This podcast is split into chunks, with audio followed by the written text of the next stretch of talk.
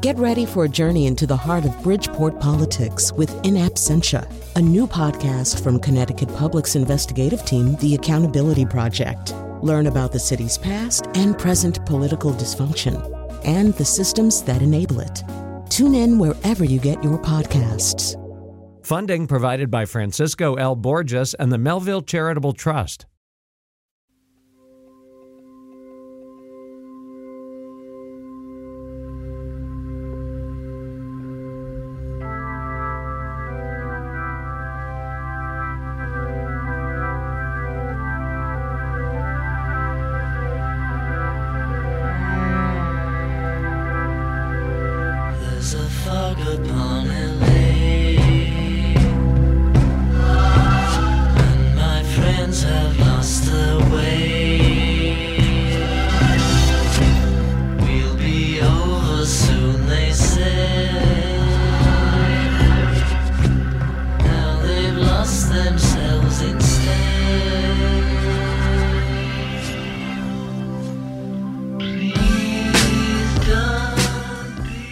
Got, to be the greatest fog song ever written. I know there's some other good fog songs. We'll be playing some of them to you because we're going to talk about fog.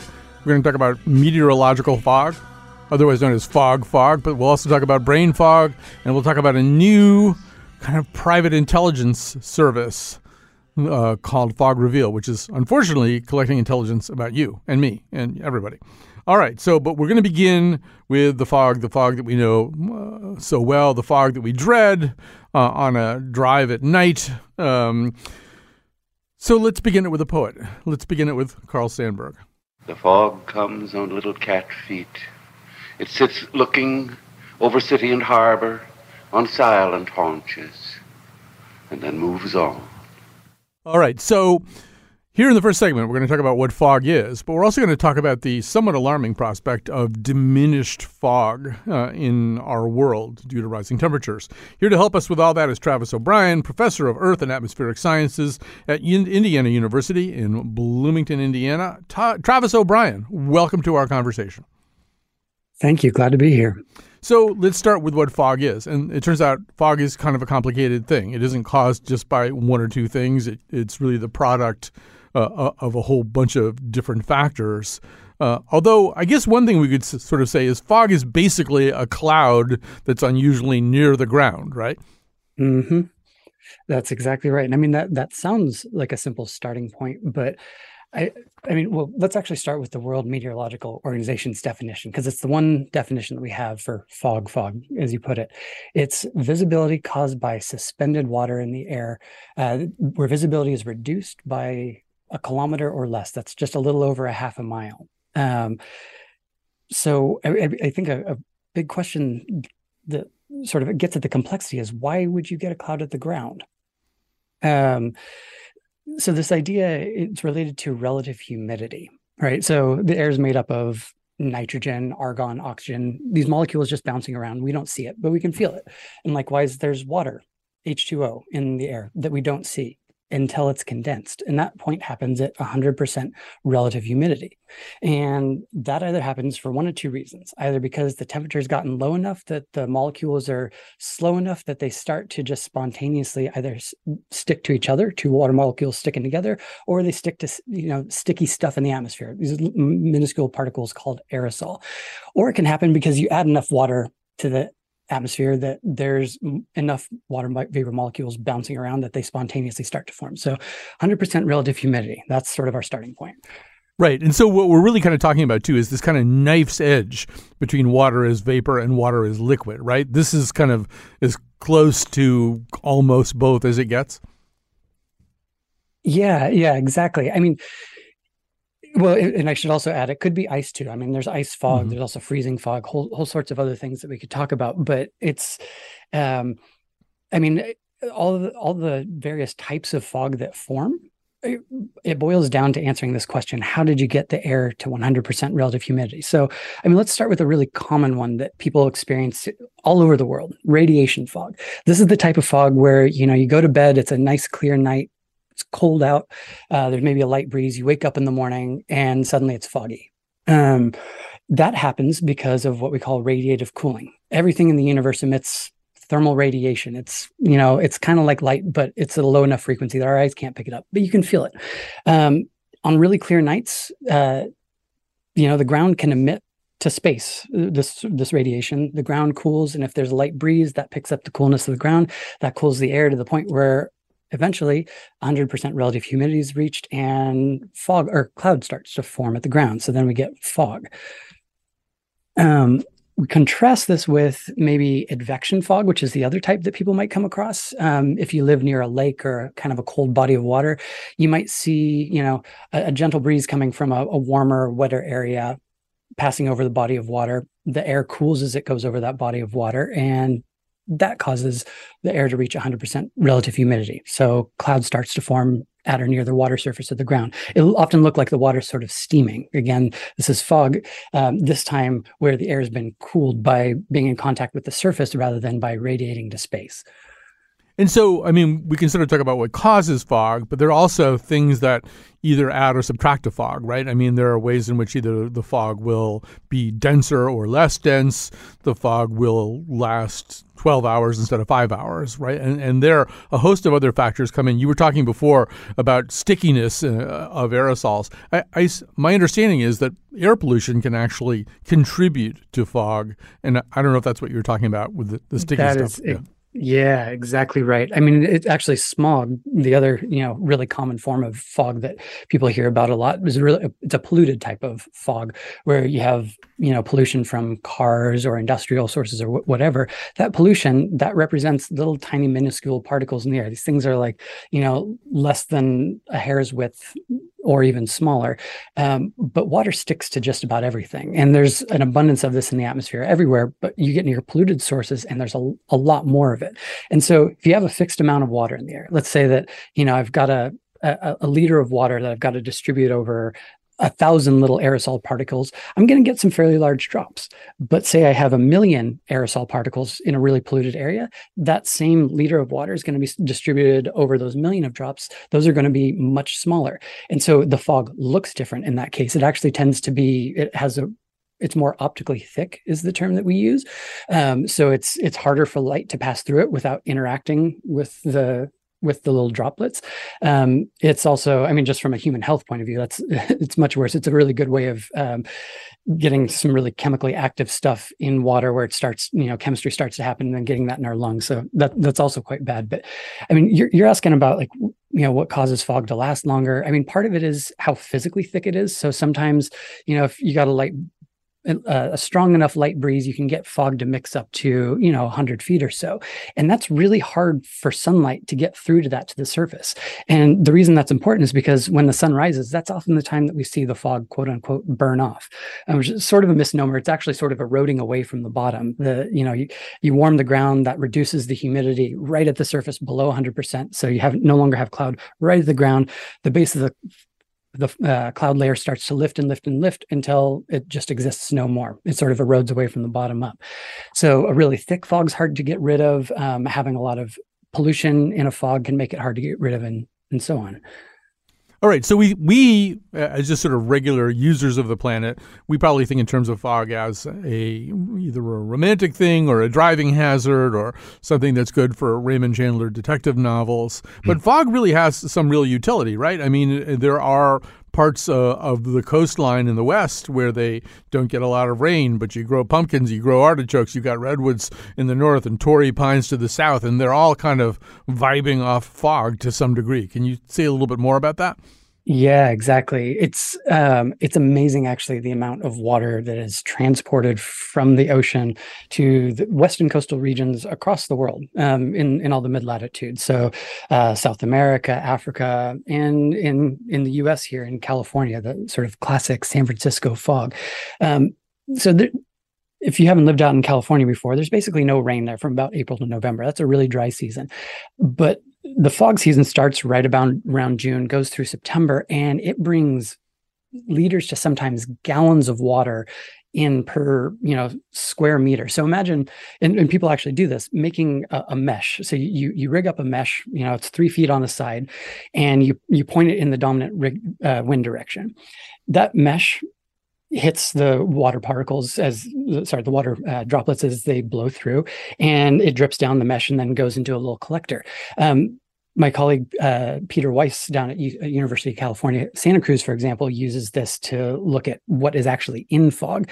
Um, but he also me- uses it to measure how much water is captured by fog. And some on some really foggy days, they can get like a gallon of water in this three by three foot mesh. So imagine that water coming into a really dense forested ecosystem like the redwoods, which have these these pine needles and lots of them that are that almost seem to have evolved to take advantage of the fog. They've got these little fine points on the end that water droplets like to uh, stick onto.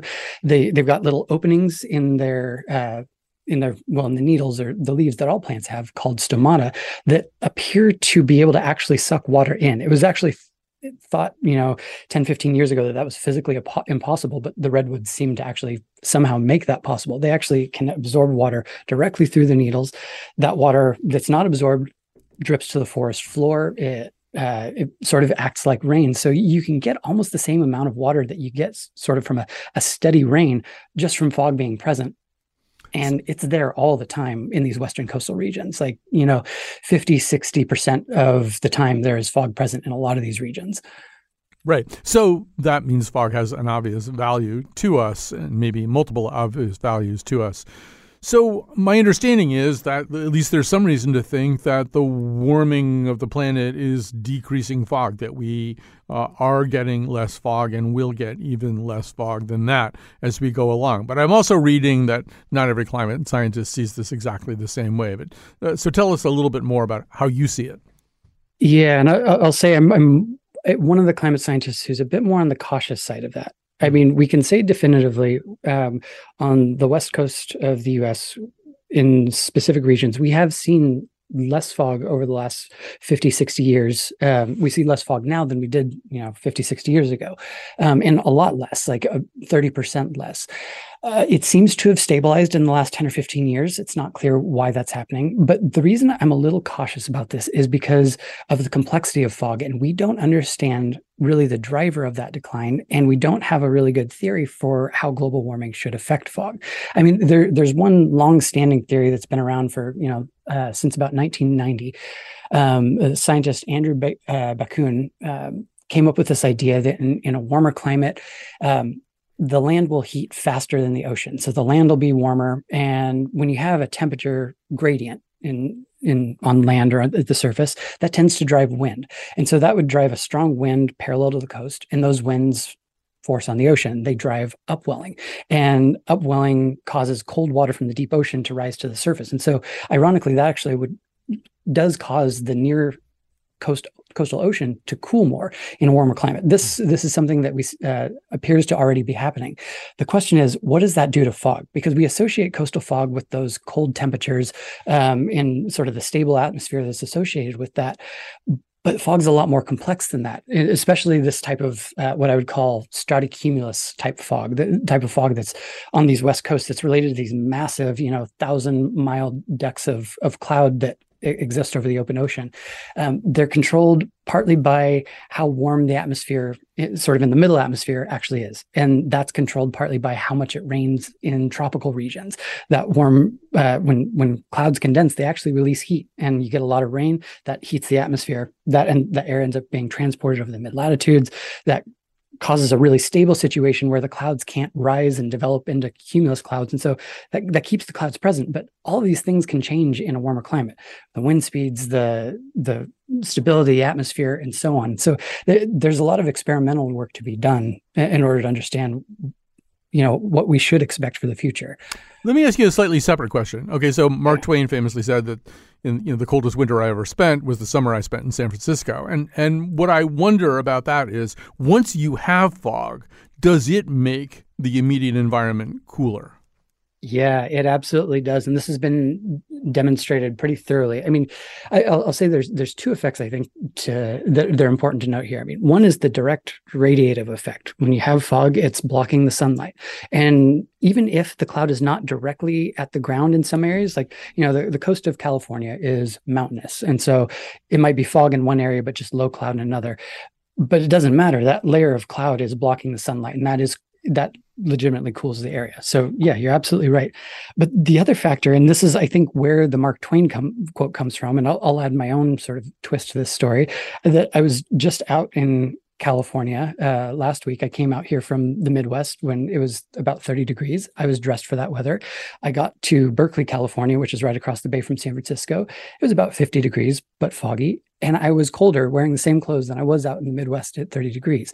And the reason for that is those droplets in the fog, they can get through into your clothes and onto your skin and they evaporate off and that cools. And so from a bi- biological point of view, we experience that biological cooling of evaporation. And that's, I think, part of the reason that people feel like fog is so cold, even though the, the, the temperatures, when you look at the thermometer, don't seem that bad. I mean, 50 degrees seems like it should be pleasant, but it can be downright frigid when there's fog present.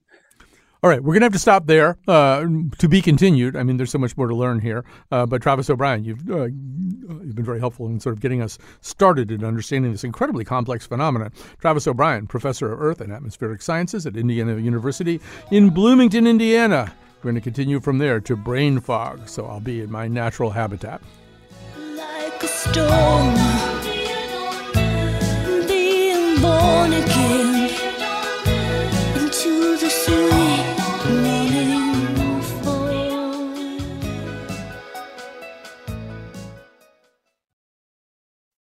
Support for this podcast comes from Hartford Healthcare.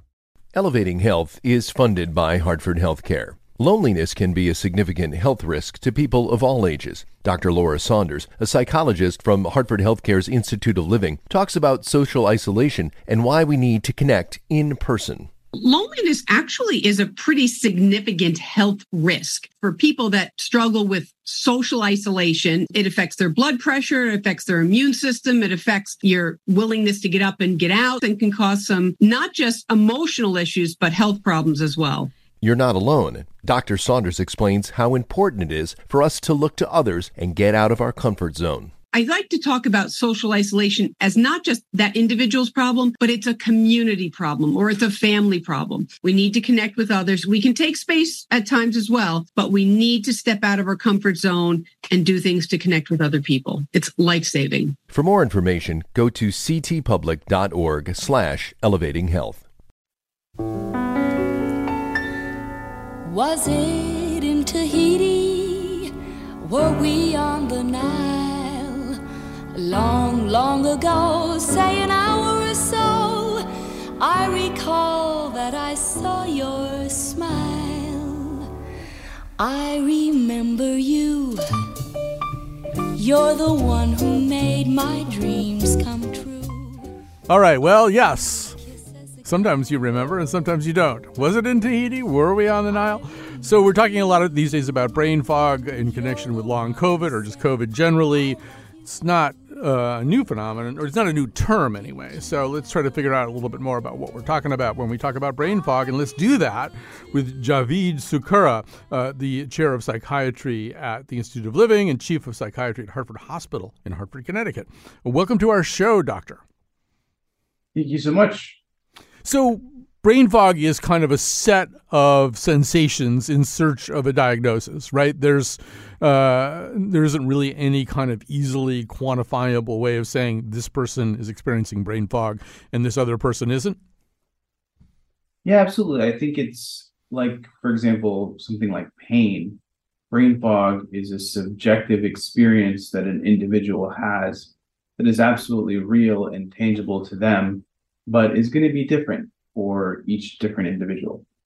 So before we started talking about it in terms of COVID, we there were other contexts in which it would come up, like postpartum brain fog. I don't know. You probably can rattle off a few others.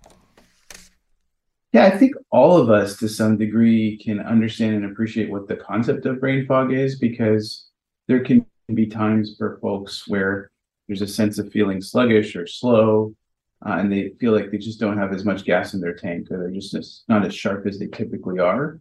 Um, and that's when anything like our attention, our concentration, our ability to plan and organize things is impacted by things like sleep, um, things like being postpartum, or other forms of uh, medical challenges like post-concussive syndromes, medication side effects, chemo. The list goes on. So right now we're we're trying to understand uh, and study a pandemic while we're in the pandemic, which is like trying to build a bridge while you're walking across it at the same time. I mean, this is really difficult to do. But it does seem observationally true that people who have COVID, and specifically people who have long COVID, are more likely to be describing the general, you know, the general phenomenon uh, of brain fog, right?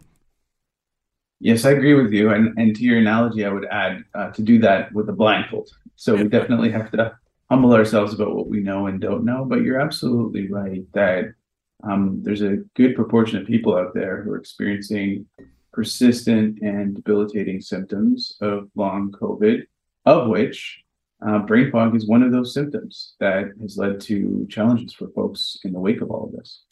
So, you know, obviously, if you think you're having it, you want to know if you're having it. Uh, you want a doctor to be able to tell you whether you're having it. So, typical things like a mental status exam template, you know, uh, serial sevens and try to remember five things, and I'll ask you about them later, and that kind of stuff. That doesn't seem to be exactly the right net to catch the fish that is brain fog. Well, I think that the the net has to be wider and it has to appreciate how individual and different the experience might be.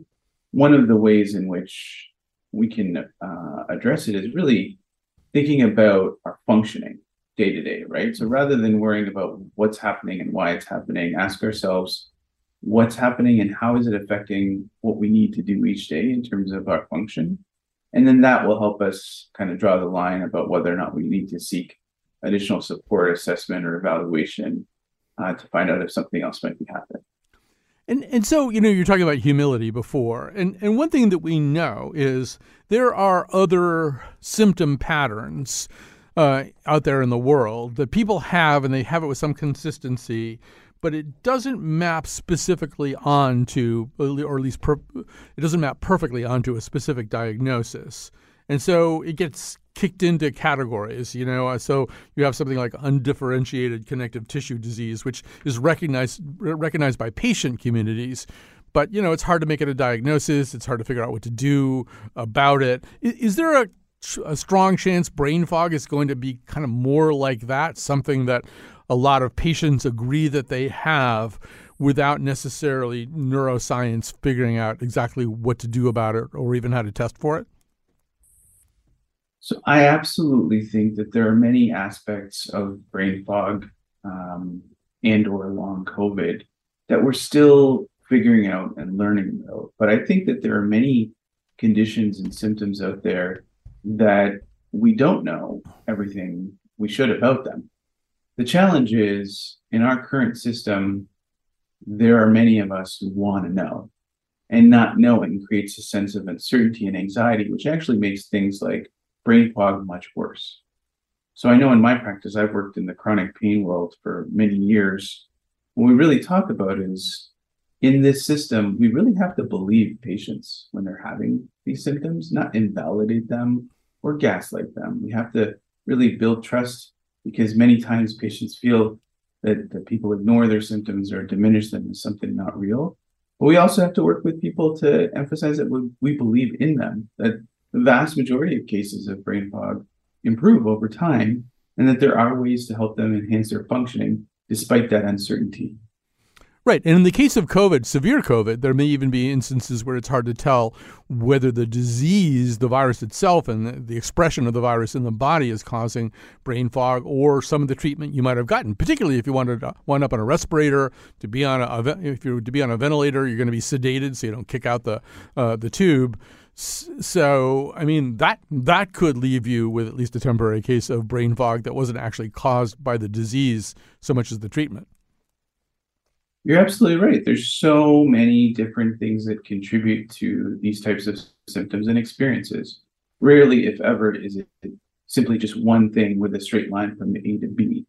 And there are many things in medicine that are complex and have that kind of multiplicity to them Um, which is all the more reason to focus more on our functioning than what exactly might be the specific thing that's going on. So there's just stuff that's good for you anyway that you could do theoretically, theoretically, right? If you were experiencing what seemed to be brain fog, and I assume this begins with sleep. Yes, absolutely. So I think the caveat there is a lot of these basic things, when we share them, you know, we imply that we know people are trying their best to do them. Um, because sometimes when you share them, people feel invalidated as though that's something they, they've already tried. So sleep is number one. Sleep is extremely important to kind of flush out, uh, replenish, and refresh all those chemicals that help with our thinking that are implicated in this. But in addition to that, you know, just taking care of ourselves, um, making sure that we have a healthy amount of exercise, balancing out our days, and trying to, to take it easy on ourselves and be kind to ourselves. Let's go back to sleep for a second, though. A, a lot of people think, well, I'm not sleeping. I should probably take Ambien. Uh, I assume that's not going to be good for your brain fog either. Yeah, so it's a great point that a lot of the sedative medications that we use for sleep can, in some cases, make the symptoms of brain fog worse. So we generally prefer folks working on non-medication solutions to sleep, but in some circumstances, if things are really bad, then um, d- discussing it with a health professional and medication might be indicated. So, one thing that I, have been engaged in a personal, uh, multi decade study of the effects of wine uh, on brain fog. And I, am prepared to say that it actually does contribute to brain fog. But the other thing is, people sometimes think, oh, I'll have a couple of glasses of wine, I'll sleep better. Um, that's, that's also going to be, I assume, counterproductive. Yeah, it's a tricky one, right? So, I appreciate you bringing the personal anecdote. I think that at the end of the day, different people will find different things to kind of self medicate what they're experiencing. And it's important to remember that with every choice comes risks and benefits. And often with alcohol, there are many, many risks. The other part of this, what you're talking about, everything that you've said so far, too, is pointing towards another thing, which is with these kind of tricky conditions that don't have a specific test that either validates or invalidates the diagnosis, and and maybe several. It's like the real fog. It's like meteorological fog. That it could be a lot of different things causing it. It could be a lot of different expressions uh, of a thing. It's really important to have a dialogue with your healthcare provider I, say this if you want to talk about personal anecdotes. My doctor of many decades retired recently, and I'm terrified because, like, if I really need to have the kind of conversation you've been describing, where a doctor has to evaluate my perceptions and either trust or not trust what I say or tell me things to do, you know, I really miss that relationship that I had for a really long time. But I think what you're saying argues for that kind of relationship a doctor who really knows you and to whom you can speak. Absolutely. I think that's one of the most important ingredients is having a trusting, supportive relationship with your primary care doctor. You know, I recently moved to the US and to Connecticut from Canada. One of the biggest priorities for me was to find a good family doctor because I had such a fantastic one before. You want the kind of relationship where you know you can trust the person, but also where you're working with someone who validates and recognizes that just because uh, you're feeling a symptom uh, and, and maybe they're may not be as certain answers doesn't mean that that's not real. Doctors and people like me who work in the system really have to do a better job of recognizing that um, no one's going to choose unnecessary suffering and that these subjective experiences of symptoms are truly real and uh, a problem for people that should be validated. All right, words to live by. We have to stop there, uh, but uh, Dr. Javeed Sukhera uh, is the chair of psychiatry at the Institute of Living and chief of psychiatry at Hartford Hospital in Hartford, Connecticut. Uh, we're talking about fog today fog, fog, brain fog. We'll be talking about another kind of fog you've never heard of, and you won't be any happier or more reassured or re- reassured once you know about it. And where that foghorn. I will be coming home. Mm-hmm. Yeah, when the foghorn blows, I wanna hear it. I don't have to fear it, and I wanna rock your gypsy soul, just like way back in the days of old.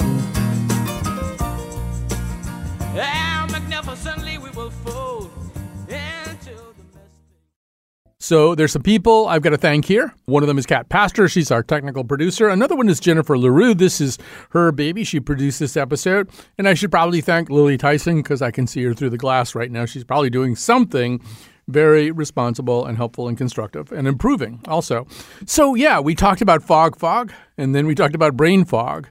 Now we're going to talk about a kind of fog. It's not really a kind of fog that is probably a little less visible to you. And they like it that way. Joining us now is Anne Toomey McKenna, visiting professor of law at the University of Richmond School of Law in Richmond, Virginia, to talk about something you probably haven't heard of. It's called Fog Reveal. It's an LLC. It's a lot of other things besides, but she knows better than I do. So let's get going. Anne Toomey McKenna, thanks for joining us. Thanks, Colin. It's a pleasure to be here, and I'm looking forward to maybe clearing up some of the fog around Fog Reveal. yes. I, I, think we need to begin with kind of a thumbnail description of what Fog Reveal is and what it does. I note that if you try to go onto the Fog Reveal website, there's this kind of ominous thing that kind of comes up and makes you think, well, probably I should just go away and not, not do anything. But explain Fog Reveal is doing. Yeah, sure. So Fog Reveal is really a web application that a company came up with where it was aggregating advertising ID data from our mobile devices. So we download all of those apps and you click I agree and you're thinking, great, I just am getting my weather or where I'm running today. But Fog collects this data from various apps, or the data itself is collected from all of these apps. It's not like coming from a major tech company like Google, it's all of these little apps that we're using on our devices.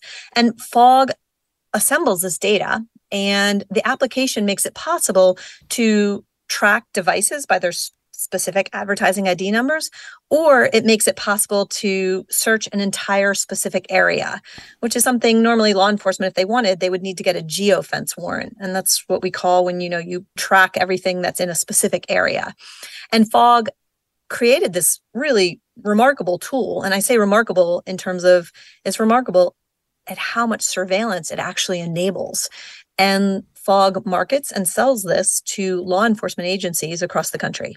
So, how is this different from what we broadly call data mining? I mean, I'm I sort of, without ever really thinking about it very much, have this kind of default assumption that if I'm an evangelical Lutheran living in Western Pennsylvania and owning an electric car and I'm allergic to shellfish or something, that I'm pretty easily findable on all those bases. Like if they're looking for somebody who fits all of those descriptions, they can find me.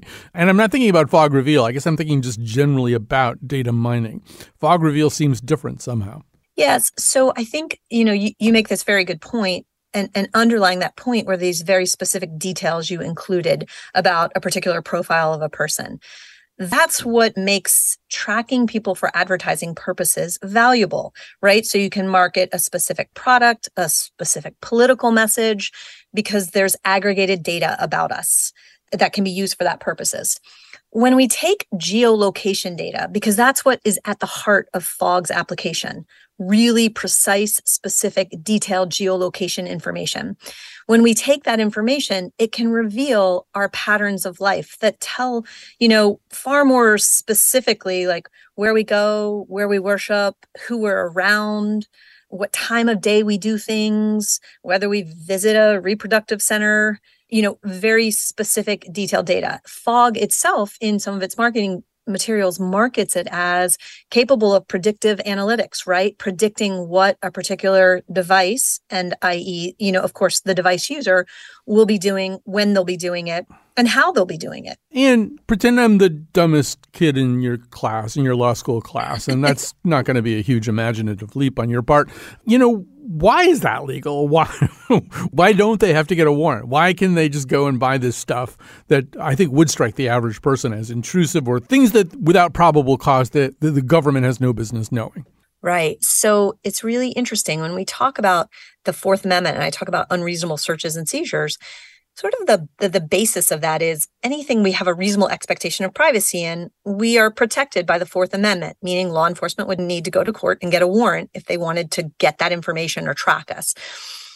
What's interesting is when we look at that concept of privacy though reasonable expectation of privacy when we do something in public or we consent to information being collected about us it erodes that fourth amendment privacy protection it also erodes the protections that we have under our electronic surveillance laws in this country, particularly at the federal level. We have like a strong Electronic Communications Privacy Act. But each time you download an app, you click I agree. And you're consenting often to very complex legal terms that none of us take time to read. You, me, it doesn't matter. We're, you know, lawyers, not lawyers. It, you know, that pages and pages of legal jargon. No one's taking the time. We just want the app. We just want the convenience. And so when I say gray area that I mentioned a few minutes ago, that gray area is if we consented to this third party, i.e., whatever app it is, or the app developer, to collect and use our location information. And that, that means they're using our all of our phones and smart devices have GPS chips in them, which are automatically collecting our location using GPS satellites. It's an autonomous process. You don't turn it off or on. If we consent, however, to a specific company, we contractually give them the right to collect our location information. And none of us are reading those detailed terms. We don't have a federal data privacy law in place that protects that data. And so it enables all of those apps to make their money, not even from what the app itself is doing. Most of our apps are free, but from the data the app is collecting about us. And sometimes that doesn't even have anything to do with the service that the app is providing. So it's collecting that data and selling it downstream to many, many, many third parties. That data then gets aggregated, you know, and hence the profile you mentioned. We can have profiles about us. But because we consented, we lose our Fourth Amendment protections, or at least that's the argument. So, I mean, one of the reasons a lot of these apps are free is because, in fact, they have another way of deriving income, and you've just described it very eloquently. And meanwhile, usually with the interface, not that I've ever done anything but accept the cookies, but usually with the interface, there's like some other thing they say. You want to customize it? You want to see our terms? You want to, you know, there, there's another thing you can click. And I'm usually in kind of a hurry, so I don't want to know all that. Uh, just give me what I'm asking for. But so are we being insufficiently cautious? Are we not aware of the Faustian nature uh, of the bargain we're making here? You certainly could say that many of us are accepting convenience over privacy. But part of the problem behind that is it's placing the burden on a consumer to understand their rights and the implications against a corporation that tends to have more sophisticated engineers who understand what the software will do and lawyers who have drafted terms that allow it to collect this information. So I wouldn't say so much that it's not, you know, this Faustian bargain as you describe it. We come from a place of unequal bargaining points, right? The consumer doesn't fully understand how the technology works and what the downstream implications can be. But part of that in the US is possible because we don't have a federal data privacy law that would really specify or more stringently control how apps and companies can collect and use our data and for what purposes it can be collected and used. So, yes, we are choosing convenience over privacy. I think it's very understandable, again, because we come from such disparate bargaining places between the user and the company.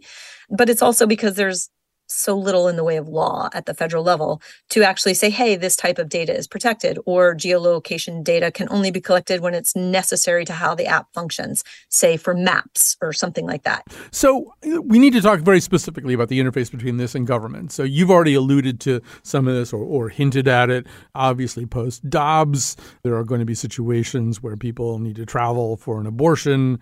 Uh, this allows I guess any interested party. I mean, I don't know. Does does Fog Reveal ever turn anybody down, or if, if you show up with the money, you know, you're you're okay. But I mean, any interested party, specifically the government, to know that somebody's going to a state where they're, and probably even right down to the stick pin of you know they're going to this reproductive center in this particular state. That's the kind of thing we're worrying about, right?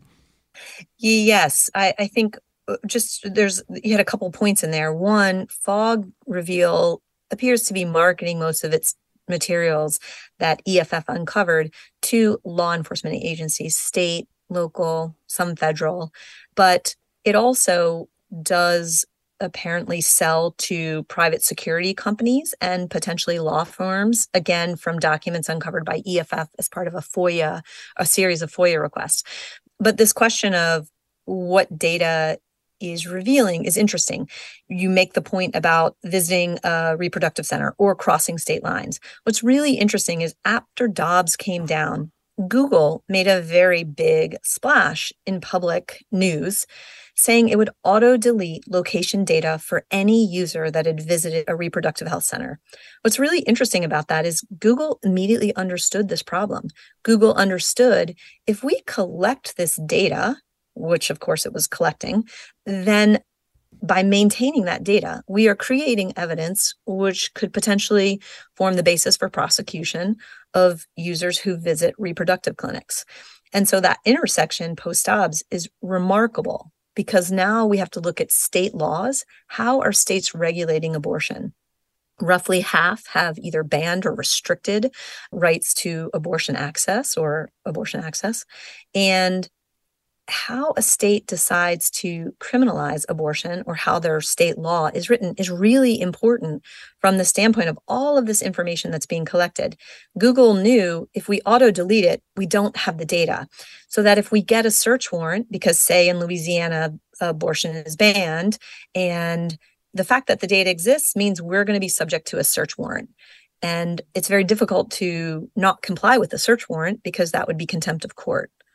So Google made this very proactive decision on behalf of Google users to say, we're auto deleting this data so it doesn't exist, period.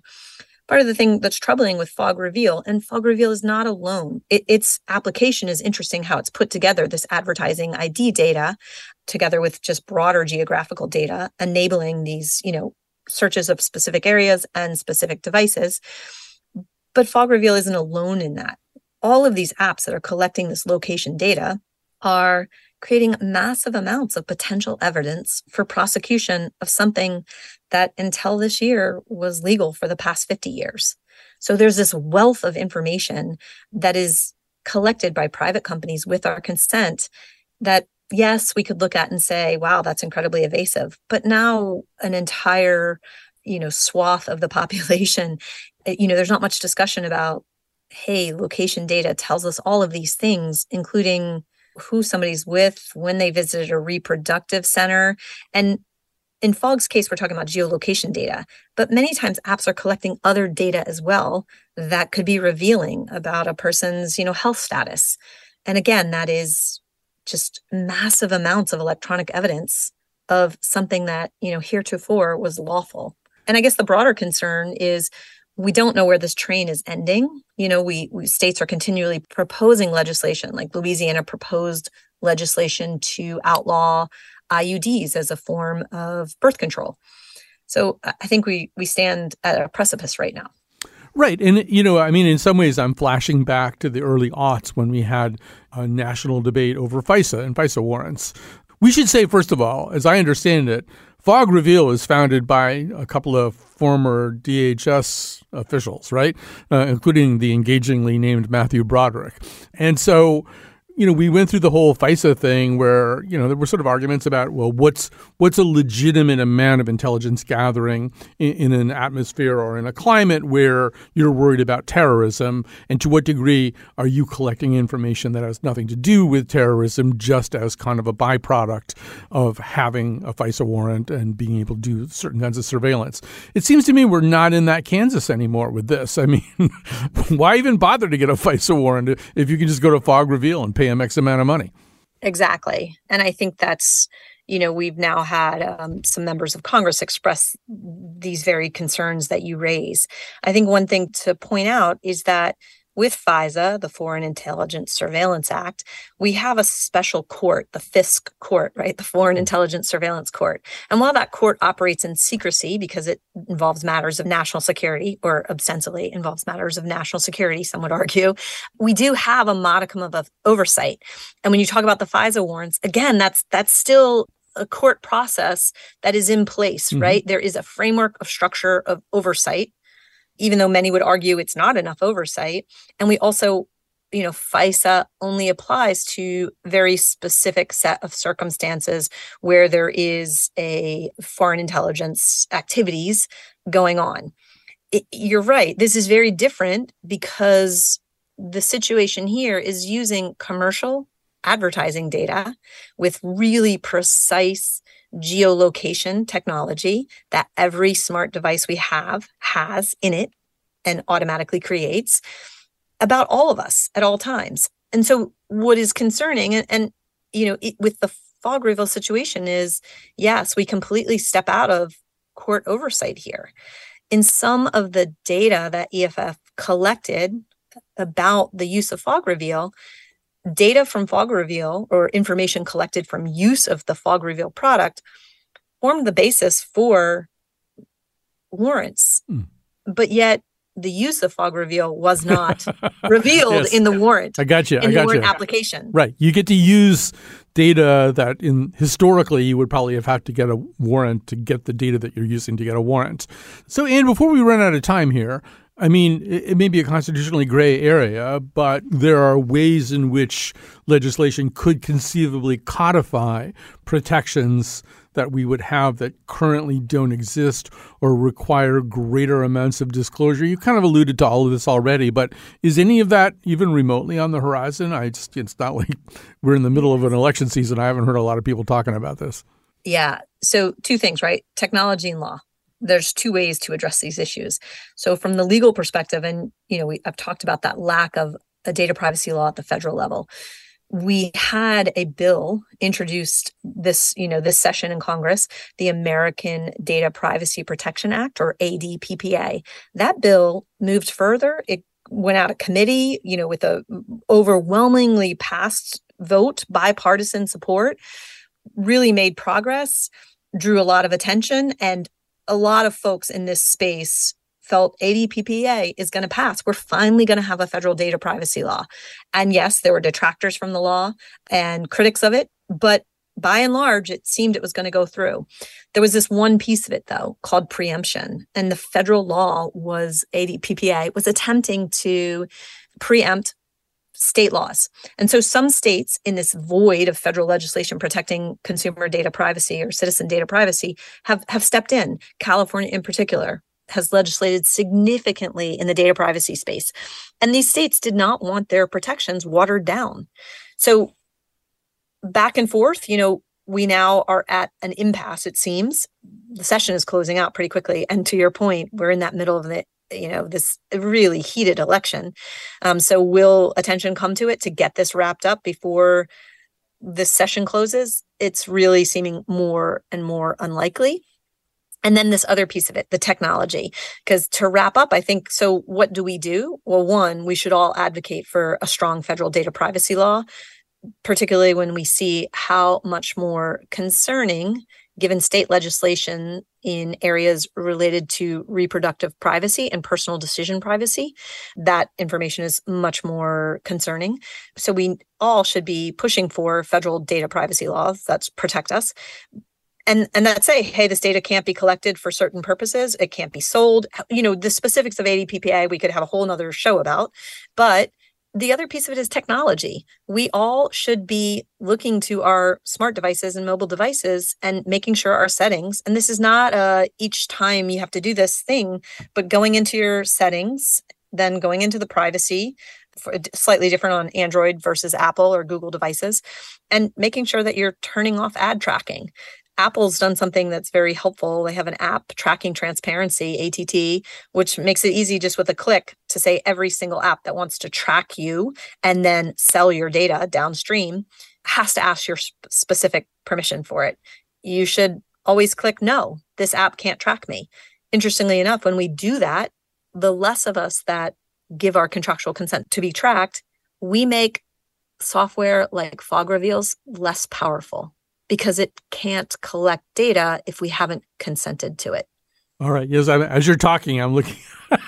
I couldn't resist. I'm looking at the tracking part of my I- privacy I- screen. Right. You just really you go into settings, privacy, and then it might be called advertising, it might be called ads. You can also turn off the ad ID on your phone. You can turn it off so it can't be collected.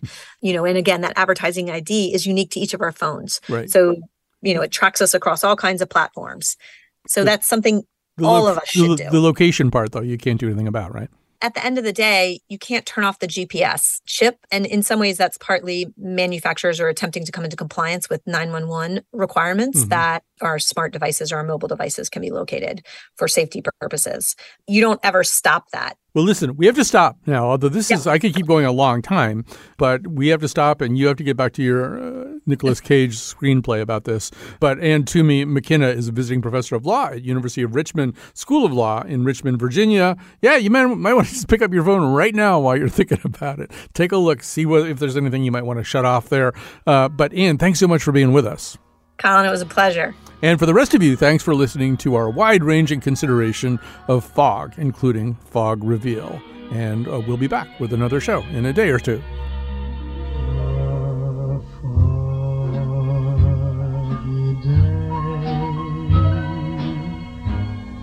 in London town